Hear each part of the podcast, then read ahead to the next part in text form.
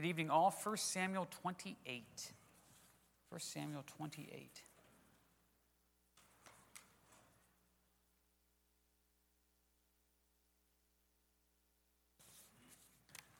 Glad you can make it out on a Wednesday evening here. Lord willing, time willing, we're going to pick it up in verse 3 of 1 Samuel 28, do all of 28 and 29, which puts us in really good shape to uh, finish up 1 Samuel next week.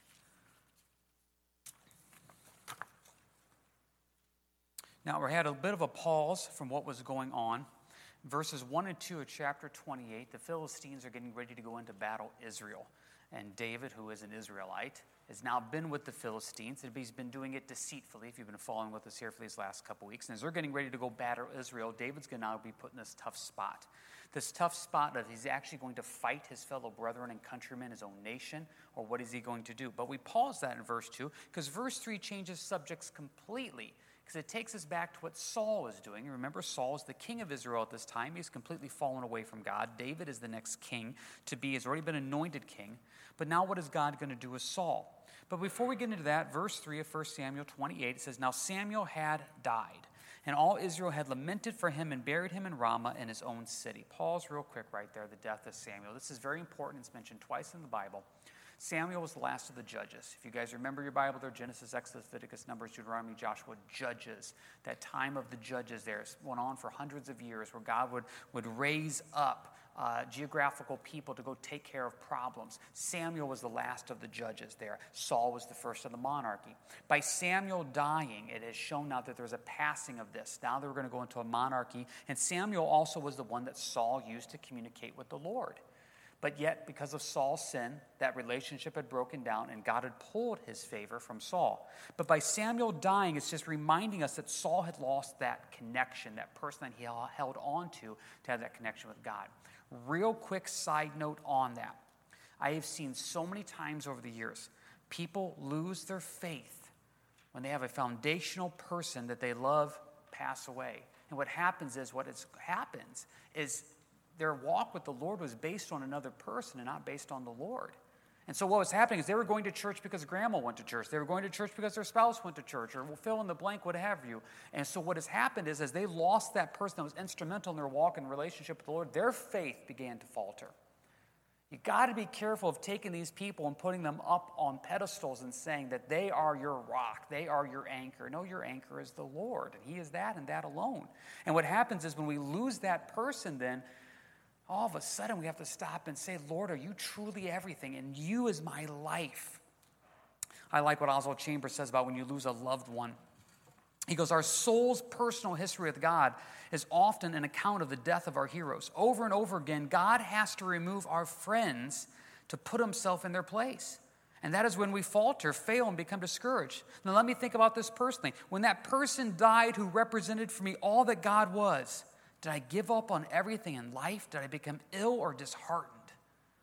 That's what happens a lot. We've placed our faith in a person instead of the Lord, and when God takes that person, we start to falter, fail, and become discouraged. Just be careful about that. You're, you're allowed to have mentors, you're allowed to have people that encourage in your walk with the Lord, but if you start elevating somebody, it's going to become a really major issue because there's only one foundation in your life, and that's the Lord. Saul was not able to move on here without Samuel, and that's what you're going to see tonight. Now, verse, uh, rest of verse 3 and Saul put the mediums and the spiritists out of the land. Foreshadowing there, because that's what's going to happen here. So now Saul has this decision to make, and what he's going to do is this he's going to go to this, depending on your translation, this spiritualist, this medium, this witch, and he's going to try to talk to Samuel, who has died. Verse 4. Then the Philistines gathered together and came and camped at Shunem. So Saul gathered all Israel together and they encamped at Gilboa. They're drawing up their battle lines. 5. When Saul saw the army of the Philistines, he was afraid and his heart trembled greatly. Verse 5 is very important. His eyes are on the enemy, his eyes are not on the Lord. And the result of that is going to be fear and trembling. Anytime we get our eyes on anything other than Christ, it's going to cause fear and trembling in our lives. We have to keep our eyes on the Lord. Verse 6 And when Saul inquired of the Lord, the Lord did not answer him, either by dreams or by Urim or by the prophets. Saul's crying out to God, but there's no answer. All communication has been cut off between him and the Lord. That's why he's going to become desperate to go call Samuel up from the dead. because he has lost everything. All these different ways that the Lord can, can communicate, he has now lost. Dreams, Urim, the prophets. Let's break those down real quick. Dreams. I've run into many Christians over the years that put a lot of um, credit in dreams. Now, I want to make this abundantly clear. The Lord can speak through dreams. That is an Old Testament concept, that is a New Testament concept. And I would never, ever deny that. And I do believe there's been times in my life where the Lord has used dreams to communicate things.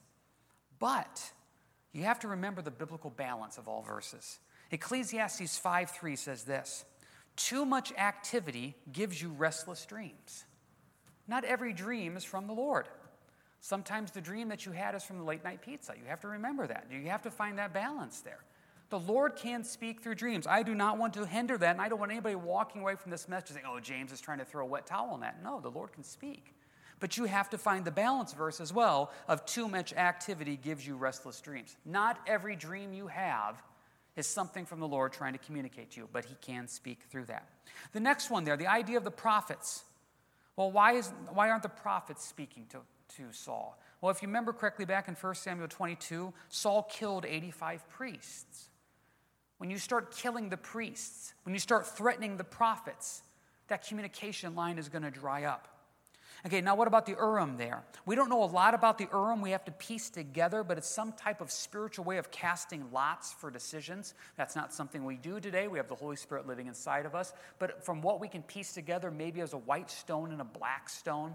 And so what would happen is you would seek the Lord, and then the priest would come on your behalf and seek the Lord, stick the hand in the bag, and maybe pull out a stone, and white meant yes, and black meant no, kind of like a magic eight ball sort of thing, and you would make your decisions that way. So they would call for the Urim to make that decision. Well, the Lord's not speaking through anything. He's killed the priests, he's threatened the prophets. The dreams aren't there. He doesn't have the priest even use the Urim in any way whatsoever. He's got nothing. And why does he have nothing? Because of Isaiah 59. Behold, the Lord's hand is not shortened that it cannot save nor is ear heavy that cannot hear. But your iniquities have separated you from your God, and your sins have hidden his face from you, so that he will not hear. Unconfessed sin will kill your prayer life. It just absolutely will. Going even deeper, it says in the book of Peter that as husbands, if we mistreat our wives, our prayers go unanswered. So, therefore, if I run into a guy and he's like, Well, I'm crying out to the Lord and I'm getting nothing, one of the first questions to ask is, How are you doing in your marriage? Because if you're mistreating your spouse, God says, Yeah, I'm really not listening to you right now. Now, this does not mean you're losing your salvation. What it means is sin has caused a separation. For anybody here that's married, imagine going up and snapping at your spouse, yelling at your spouse, doing something awful to them, then coming back 30 seconds later saying, Hey, would you make supper for me? It's not going to go over real well. The same thing happens spiritually. God says, I'm willing to talk, I'm willing to communicate, but this unconfessed sin must be dealt with first. So I just have to ask, I have to throw this out there. If you find yourself drying up spiritually, and one of the things you find drying up spiritually is your prayer life, and then you're, you feel like you're asking and God's not answering. Now, there's lots of reasons why, so this is just one aspect of many, but you have to stop and say, Lord, is there something I'm doing that I have not confessed that needs to be taken care of? God communicates very clearly. He says, I want you to do step A. Well, if we skip step A and we want to go to B, C, and D, he'll say, No, no, no, I'm not going to give you B, C, or D. You got to do A first. And so, therefore, if I'm disobedient in A, I can't expect B, C, and D to happen yet. Saul has cut off God by his sin, and therefore now there is no communication. So, desperate times leads to desperate sin. Verse 7. Then Saul said to his servants, Find me a woman who is a medium that I may go to her and inquire of her. And his servant said to him, In fact, there's a woman who is a medium at Endor. So Saul disguised himself and put on other clothes, and he went and two men with him. And they came to the woman by night, and he said, Please conduct a seance for me and bring up for me the one I shall name to you. Then the woman said to him, Look, you know what Saul has done, how he's cut off the mediums and the spiritists from the land. Why then do you lay a snare for me to cause my, excuse me, lay a snare for my life to cause me to die? And Saul swore to her by the Lord, saying, As the Lord lives, no punishment shall come upon you for this thing. Then the woman said, whom shall I bring up for you? And he said, Bring up Samuel for me. He's lost the relationship with the Lord. He doesn't have the prophets, he doesn't have the priest, he doesn't have the dreams, so he's becoming absolutely desperate. I can't stress to you enough how big of a sin this is for Saul to do. In fact, in Chronicles, where it gives a little biography of Saul's life, it says this in 1 Chronicles 10. So Saul died for his unfaithfulness, which he committed against the Lord, because he did not keep the word of the Lord, and also because he consulted a medium for guidance. But he did not inquire of the Lord, therefore he killed them and turned the kingdom over to David the son of Jesse. So in 1 Chronicles 10, it makes it very clear that part of the reason why Saul was judged by God is because he consulted a medium for guidance. Now we need to make a couple points here before we move on. When you have a leader that is full of hypocrisy, it's completely, utterly dangerous. He cast away the mediums and the spiritualists, and now he's looking for one. The hypocrisy of that. He knows he's wrong. Verse 8, look at the detail. Disguised himself, went out at night. When you have to disguise yourself, you know you're doing something wrong. When you're going in darkness, you know you're doing something wrong. Sin likes darkness, hypocrisy likes darkness. And As we said earlier, the hypocrisy of a leader is very dangerous. Look what he does in verse 10. He swears by the Lord. As the Lord lives, no punishment shall come upon you for this. He's using God to get what he wants. He has no relationship with the Lord. He doesn't want a relationship with the Lord. Remember back to verse 5, he's only doing this because he's afraid and trembling greatly, but he has no problem dropping the word in the name of the Lord. I have met so many people over the years and then they find out that I'm a Christian, and they find out that I'm a pastor, and that we may have resources to help, they become the most on fire believers you've ever seen. Because they will drop the name of the Lord to get whatever they want and to get whatever they need. Same thing that Saul is doing right here. He's using the name of the Lord to get this. Now, I have to pause real quick to remind us how far Saul has fallen. This desperate time led to desperate sin. It did not lead to repentance. And let me repeat to you again just this, the one point out of 1 Corinthians, excuse me, 1 Chronicles 10. Because he consulted a medium for guidance. That's part of the reason why the judgment came upon him. So let's pause real quick. Let's talk about this for a second the idea of mediums, the occult, spiritualist, things like that. This is an Old Testament and a New Testament concept. Can you go with me, please, to Deuteronomy 18?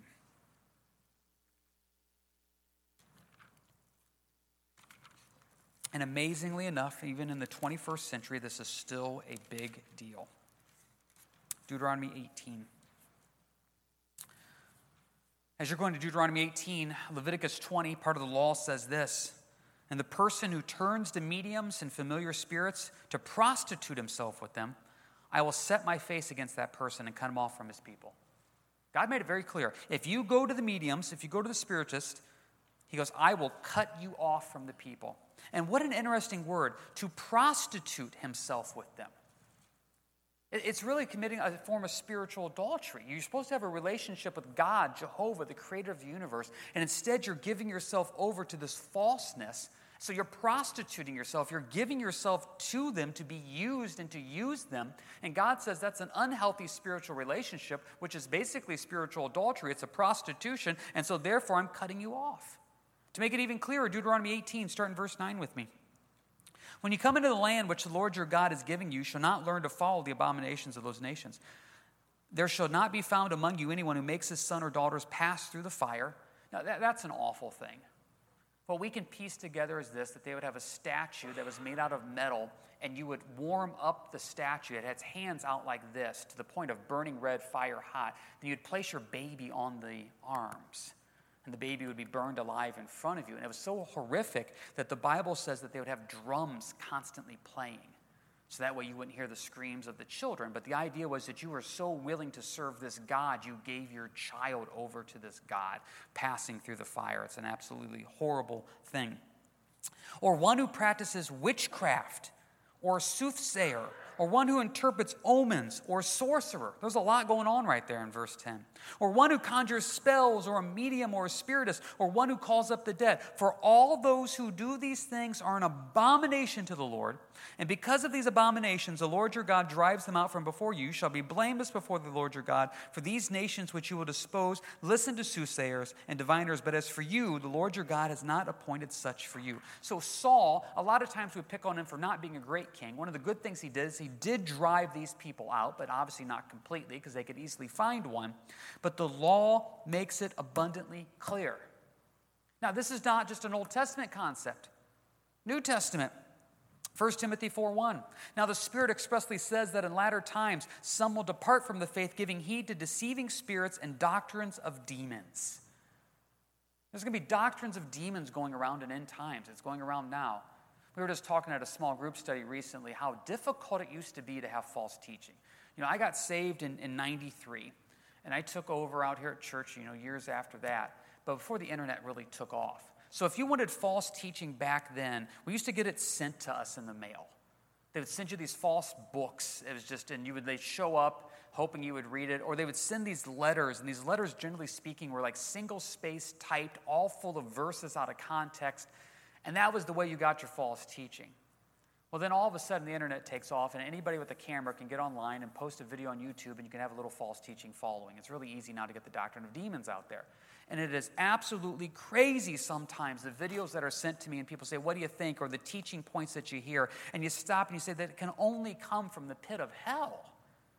But it's just so easy now to get that out there. So please note one of the signs of the end is deceiving spirits and doctrines of demons.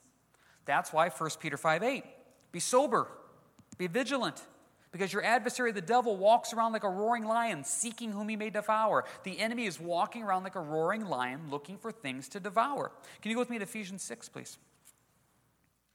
So, if we accept the fact that there's going to be these uh, deceiving spirits, doctrines of demons, and end times, and Satan is like a roaring lion looking for whom he may devour, how are we supposed to handle this? Well, Ephesians 6 gives us the answer.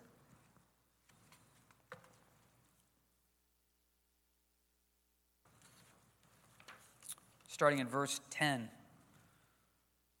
New Testament repeatedly tells us that we have armor that we're supposed to put on. Ephesians 6, verse 10 Finally, my brethren, be strong in the Lord and in the power of his might. Put on the whole armor of God do you ever think about that, that you're supposed to have armor on?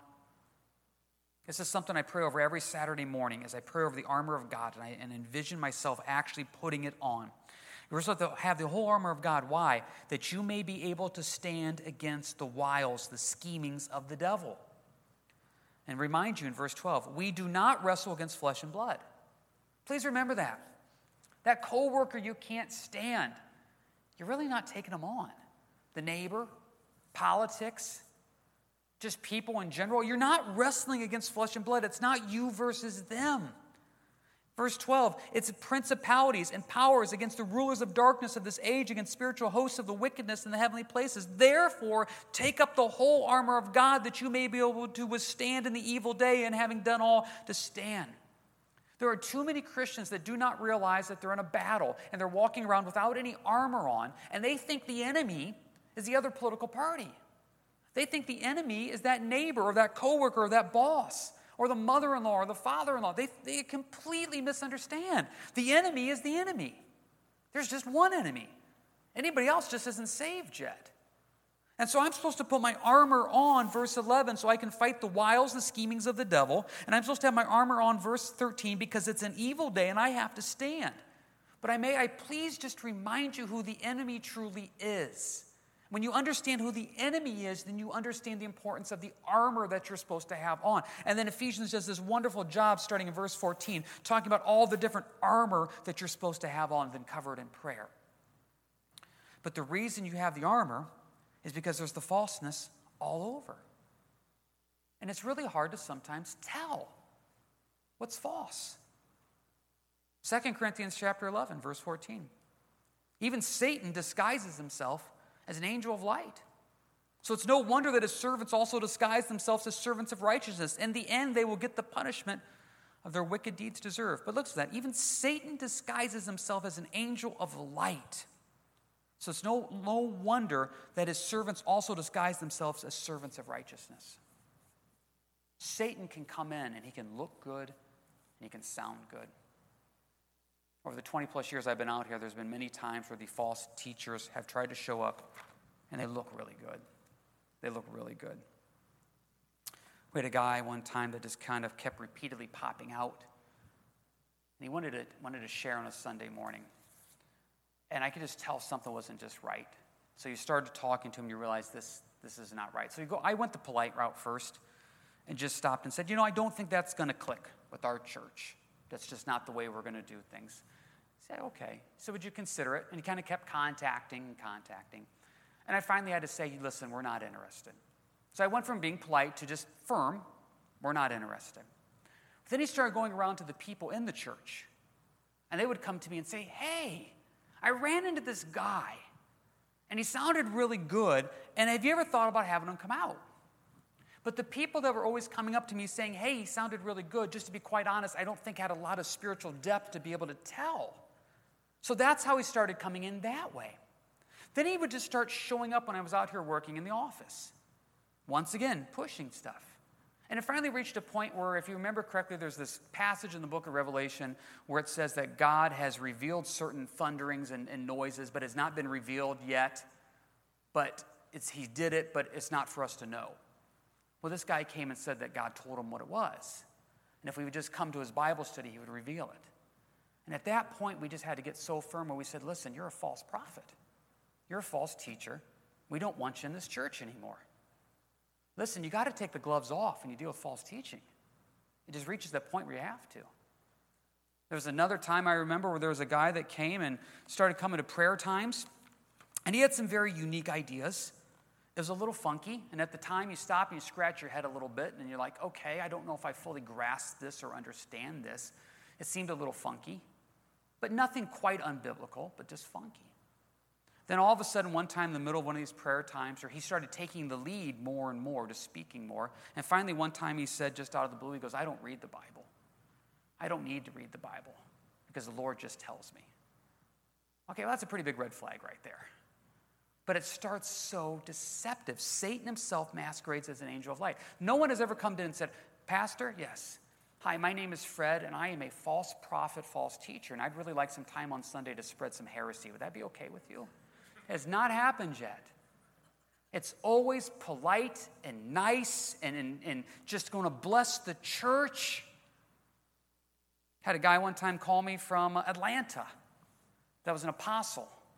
And God gave him Northwest Ohio. I don't know exactly what that means. It's like he was playing Monopoly, but God gave him Northwest Ohio. And he called our church first because he wanted, this is the church he wanted to start with. I don't think God gave you so I asked him even, I said, Have you looked up Hamler on a map? I mean, do you realize what you think you got? I think you think you got Park Place and you didn't. You know what I mean? We're, I'm not picking on Hamler, guys. I've been here my, almost a whole life. I'm just saying I don't think you understand the geographical area that you think that you're receiving here. Spurgeon said, How much is done for the devil in the name of God? You got to be careful of false teaching. And may I please, please, please just because they sound good, just because they look good, just because they have a fancy intro in their videos, and just because they quote a lot of verses, it does not mean they're biblically sound. And the same thing goes for me.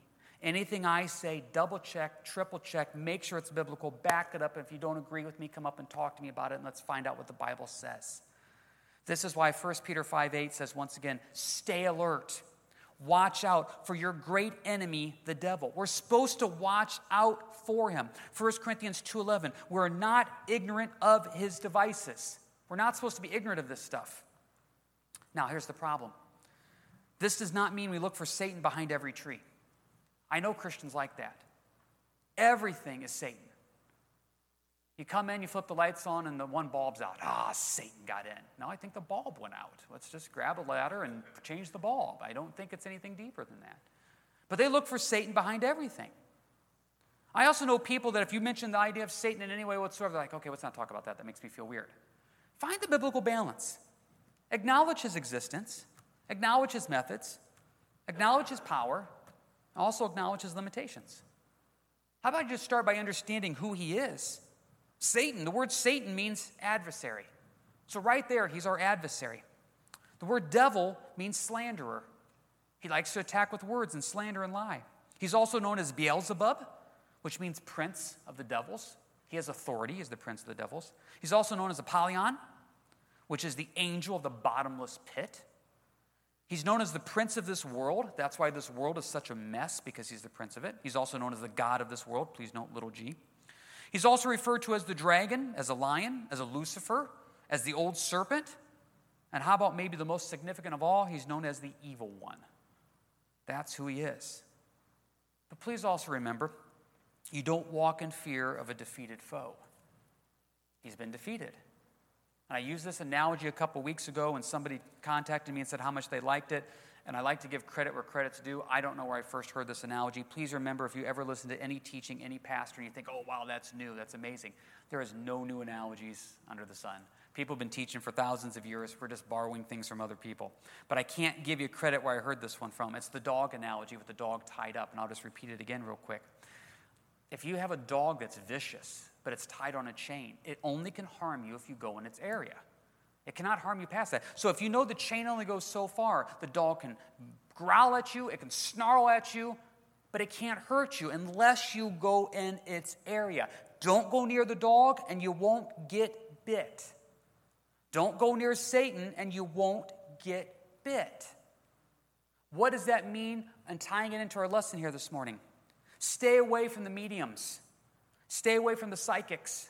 Stay away from the readings. Stay away from the horoscopes. Stay away from all that. Those all can be demonically influenced. Satan has a vast network of demons, angelic intellect, and he has thousands of years of watching human nature under his belt. So it sounds like he knows a lot, but he is a created being with limits. He is not all knowing, he is not all powerful, and he is not all presence, all present. Those are attributes of God and God alone. Now, I will just express an opinion here, real quick, and if someone is, is bothered by that, I'm only expressing an opinion. I have learned for me, and let me stress for me, stay away from the books that have themes with Satan and the occult. Stay away from movies with the occult and satanic themes. Stay away from the events and the holidays, the Day of the Dead, Halloween, that has those satanic occult and themes. There's no reason to go near the chained up dog. There's just no reason in any way whatsoever. And that's what I've just learned in my walk with the Lord. Stay away from that stuff. No fruit comes out of it in any way whatsoever. Back now, please, to 1 Samuel 28. That's the sin of going to the medium, and that's why it's such a big deal, and that's why it's specifically mentioned there about Saul and part of the judgment that comes upon him. But before we continue on and we get to um, verse uh, 11, any quick questions about anything here before we move on and make sure we're all on the same page with this. We good? Okay. So he says he wants to talk to Samuel. Verse 11, and the woman said, Whom shall I bring up for you? And he said, Bring up Samuel for me. Now, when the woman saw Samuel, she cried out with a loud voice. And the woman spoke to Saul, saying, Why have you deceived me? For you are Saul. And the king said to her, Do not be afraid. What do you see? And the woman said to Saul, I saw a spirit ascending out of the earth. So he said to her, What is his form? And she said, An old man is coming up, and he's covered with a mantle. And Saul perceived that it was Samuel. And he stooped with his face to the ground and bowed down. Now, there's debate about whether this was Samuel or not, actually. I think it's pretty clear that it was Samuel. It's referred to as Samuel. She's actually surprised that this actually worked. You know, most of the time when this stuff happens, there's a fakeness to it. This actually worked. Please note the description, verse 14. It's the idea of the mantle, the robe. What we can piece together in reading this is not that Saul Saul anything. She's the only one that did, but that mantle robe is a telltale sign for Saul to know that it's Samuel. If you remember correctly back to 1 Samuel 15, Saul grabbed Samuel's robe. So, and plus that Samuel is going to give prophecy here that actually happens. So the evidence is truly there to be able to say that this truly was Samuel that was coming back from the dead. Now, a couple points need to be made about this. First question that comes up so you can actually call up the dead? So this stuff actually works? No, this is God ordained. This is, she didn't do this. This wasn't her power. That's why she's shocked beyond shocked. Verse 12 When the woman saw Samuel, she cried out with a loud voice. I'm willing to bet that most of what she's done has always been fake. Make it look good, make it sound good, and this time something actually happened. She didn't do anything, this was God ordained. Same thing happened on the Mount of Transfiguration in the Gospels where God allowed Moses and Elijah to make an appearance. So this is not an open door to say, okay, I really miss grandma. So I'm going to go to some psychic reading, some seance, because I want to be able to say goodbye to grandma one more time. Or I want to hear from grandma on the other side that she made it and that she's okay. No, that, that stuff's completely, utterly unbiblical. That's messing with demonic things that we should not be messing with. So just because this quote unquote worked, it only worked because God ordained it and allowed it to happen, not because the woman actually did anything in any way whatsoever. And I want to make sure that point comes across clearly. This is not biblical evidence to be able to say, okay, well, now I'm going to go tap into the other side. That stuff is, is fake and false and demonic. 15 Now Samuel said to Saul, Why have you disturbed me by bringing me up? And Saul answered, I am deeply distressed, for the Philistines make war against me, and God has departed from me, and does not answer me anymore, neither by prophets nor by dreams. Therefore I have called you that you may reveal to me what I should do. If you break down verse 15, you'll see seven times Paul, excuse me, Saul uses a first person pronoun of me or I. It's all about him. He is not caring about the glory of God. He's not caring about protecting Israel. He's not concerned about being a king the way he's supposed to be. It's all about him. He's distressed, he's worked up, and it's all about me. Samuel's words to him, starting in verse 16, are completely straightforward. 16, Samuel said, So why do you ask me, seeing the Lord has departed from you and has become your enemy? Boy, we don't think about that, do we? That's a great question when it comes to if you want to get to some deep evangelism with people. Is God happy with you right now? We always just think God's in this jovial mood. Sometimes we're the enemy of God. And if you're not born again and saved, if you're here today and you're not a Christian, you're at war with the Lord because there's not peace made through Jesus Christ yet. 17, as the Lord has done for himself as he's spoken he says, Saul, you know what's supposed to happen. The Lord has torn the kingdom out of your hand and given it to your neighbor David because you did not obey the voice of the Lord nor execute his fierce wrath upon Amalek. Therefore, the Lord has done this thing to you this day. Moreover, the Lord will also deliver Israel with you into the hand of the Philistines. And tomorrow, you and your sons will be with me. That means in the grave. It doesn't necessarily mean in reward. The Lord will also deliver the army of Israel into the hand of the Philistines. This is straightforward. Saul, you know what's coming. You know why it's coming. You know what's going to happen here, and you must accept the consequences of your sin. 20. Immediately Saul fell full length on the ground and was dreadfully afraid because of the words of Samuel, and there was no strength in him, for he ate no food all day or all night. And the woman came to Saul and saw that he was severely troubled and said to him, Look, your maidservant has obeyed your voice, and I have put my life in my hands and heeded the words which you have spoken to me. Now, therefore, please heed also the voice of your maidservant, and let me set a piece of bread before you and eat that you may have strength when you go on your way. Very simply put, it's really bad to have the king die at your house. 23, but he refused and said, I will not eat. So his servants, together with the woman, urged him, and he heeded their voice, and they rose from the ground and sat on the bed. Now the woman had a fatted calf in the house, and she hastened to kill it. She took flour and kneaded it and baked unleavened bread from it. So she brought it before Saul and his servants, and they ate. And then they rose and went away that night. Two points to make on this two points to make. One is a bit of a speculation, and I don't mean you, I don't want you to think that I'm adding to the Bible. And one of them is just an interesting observation. Let's go with the observation first. When Saul started out to be king, if you remember correctly back in 1 Samuel 9, he started out with a feast and started out with Samuel in the early morning. Here at the end of his life, he has a feast of a last meal with Samuel, but at night. I mean, it's the complete opposite thing. He had all this hope at the beginning. It's early morning, and there's the feast, and there's Samuel anointing him. And here's now Samuel dead, saying, You're going to die, and here's your last meal, and it's just the end. Number two, and once again, this is a bit of speculation, she had a fatted calf already, if you note the wording right there. That's the equivalent to us of having a fridge full of food. If you always have a fatted calf around, that means you're always ready at any time to go kill something and to be able to feed meat to people. It's, like, it's, a, it's basically a luxury to have. So we can almost infer, maybe, possibly, and I don't want to speculate too much, this woman was doing pretty good with her little uh, seance business, okay? It's amazing how well people do when they start tapping into things they shouldn't be tapping into. So that ends that part with Saul. We actually pick it up back again in chapter 31, where the final battle where Saul will actually die. But now we have to rewind and catch ourselves up with David in chapter 29. And chapter 29 is actually a very quick chapter. If you're looking at the clock right now saying, well, if it took us that long to do one chapter, how are we going to get two? Don't worry about that. I got that covered. But anybody got any quick questions, comments about anything here? I want to make sure we're all on the same page with what we covered in chapter 28 to make sure we're all there, all good. Good? Okay. 29. Please remember what's going on with David. He has agreed to side with the Philistines. He has agreed to go to war against his own people, Israel. We finished that back in 28, 1 and 2. He has been made the bodyguard of the king of the Philistines. Verse 1 Then the Philistines gathered together all their armies at Aphek, and the Israelites encamped by a fountain which is in Jezreel. And the lords of the Philistines passed in review by hundreds and by thousands, but David and his men passed in review at the rear with Achish. So he's at the rear. It's a place of honor, it's the bodyguard. He's with the king. Then the princes of the Philistines said, Come on here, hold on. That's David. What are these Hebrews doing here?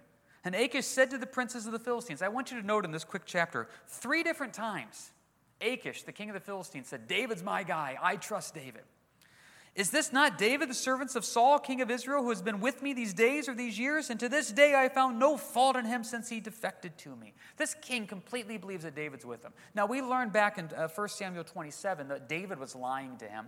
David was going around and actually uh, attacking the different Philistine small cities and other places, leaving no one left alive, but coming back and saying, I'm actually attacking the Israelites. 4. But the princes of the Philistines were angry with him, so the princes of the Philistines said to him, Make this fellow return, that he may go back to the place which you have appointed for him, and do not let him go down with us to battle, lest in the battle he become our adversary. For what could he, for what could he reconcile himself to his master, if not with the heads of these men? Basically, would this not be the greatest thing for David to do, is in the middle of the battle turn on us? And go exactly with Saul and make peace with his master? Is this not David of whom they sang to one another in dances, saying, Saul slain his thousands and David his tens thousands? Achish, don't you remember the song? They sang songs about this guy. I, I tell you, David has put himself in, in quite the position here. Quite the position. Is he going to go fight his countrymen? He's going to go fight his own tribe of Judah while using Goliath's sword? God, who gave the victory to David over the Philistines and the giant, was now going to go allow him to fight God's chosen people.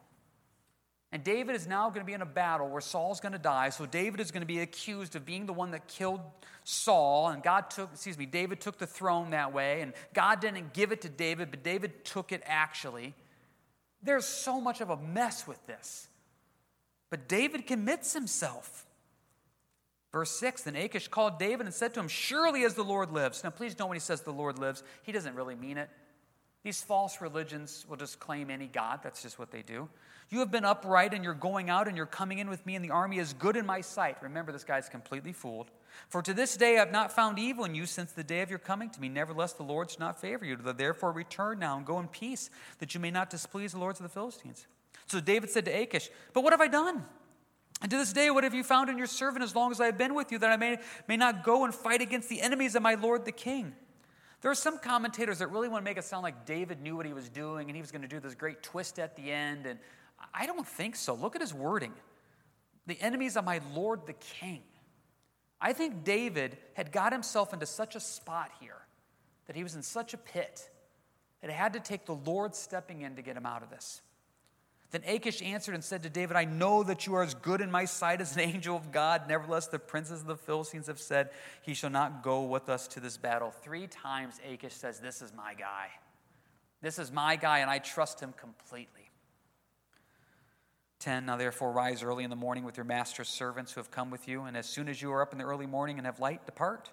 So David and his men rose early to depart in the morning to return to the land of the Philistines, and the Philistines went up to Jezreel. This is vitally important. That really is, and just bear with me for a second because I want you to see the context of this. God is taking David away from this battle. There can be no accusation against David that you were in the battle with the Philistines that killed Saul, and you did that on purpose so that way you could become king. God, in His grace and His mercy, slams the door shut, gets David out of here because David was not making a wise decision on his own and God had to step in and said, David, I'm grabbing you by the collar and I'm pulling you out.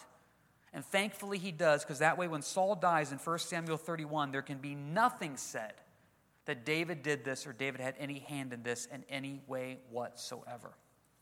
Have you ever looked back in your life and had a moment where you stopped and you realized that you were so lost, so blind, so full of, just not following God that it took the Lord to grab you by the collar. And that was the only way you were going to get yourself out of something. I remember years ago, I was up very late at night one time, wide awake. And I had these great ideas that were affected by sleep, sin, and stupidity. That's the way I looked at it.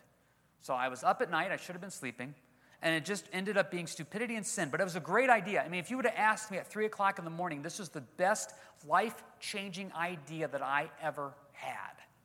And if I could have put that idea into practice at 3 a.m., it would have changed the world. My marriage would have been better, the ministry would have been better, the church would have been better, it would have been great. At night, it sounded so good. Thank the Lord it was 3 o'clock in the morning and not 3 o'clock in the afternoon. Because God stopped it, God protected me, and I look back, and I, and I even to this day look back and think, what was I thinking? How did I convince myself at that moment that that was the world's greatest idea that was going to fix me and every problem that I've ever had? And to me, it is a 1 Samuel 29 moment of where I got myself so far into something where God said, James, yeah, you're just not going to hear conviction. You're not going to hear the word of the Lord. You're not going to, I'm going to just grab you by the collar and pull you out of this. And when daylight comes and you have some sleep and you open up your eyes, you're going to look around and say, Lord, thank you. And I do. Lord, thank you.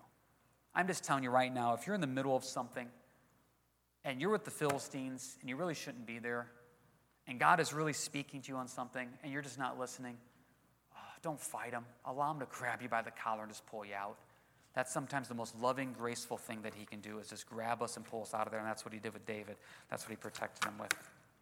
So we'll call it there for this evening because I don't want to get into chapter 30 because that's got a, a new topic that goes on. But this sets, up a, sets us up for real good shape here to finish up uh, 1 Samuel here, hopefully next week. All right, uh, any final questions, comments about anything here before we close up with a word of prayer? All right, let's pray.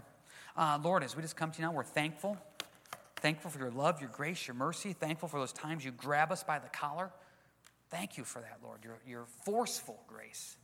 Um, Lord, as we also just look at these things here at the occult, please speak to our hearts. If there's something we're allowing in that is a bad influence, may we, in the name of Jesus, repel that, push that out.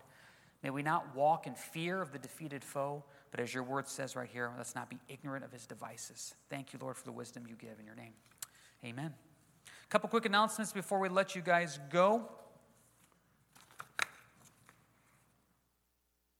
Uh, a couple upcoming events. Uh, Sunday, August 28th, back to school bash. Mark your calendar for that, coming up sooner than what we think. Please note a couple other things coming up here as well. We're planning a summer baptism.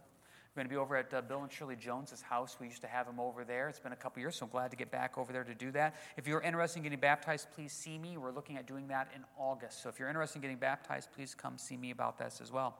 Ministry opportunity for you to serve. Uh, Haley and Corbin Brosnick that attend out here at church, they are moving they live in Napoleon now, and they're moving from one house into Napoleon to another house in Napoleon. They're going to be doing that Saturday at 10 a.m. Saturday at 10 a.m. So if you are willing and able to help with that, see Corbin. If you don't have Corbin's number, contact me and I can get you Corbin's number and you can get more of the details about that as well. Please also check the bulletin. We have small group studies throughout the week three ladies' studies, three men's studies. We prayerfully encourage you to get involved with those. There's a neat fruit that comes out of that. So I think that's most everything. So you guys have a good week. God bless. Uh, go walk in the fear and admonition of the Lord, and we'll catch you guys next week. Take care.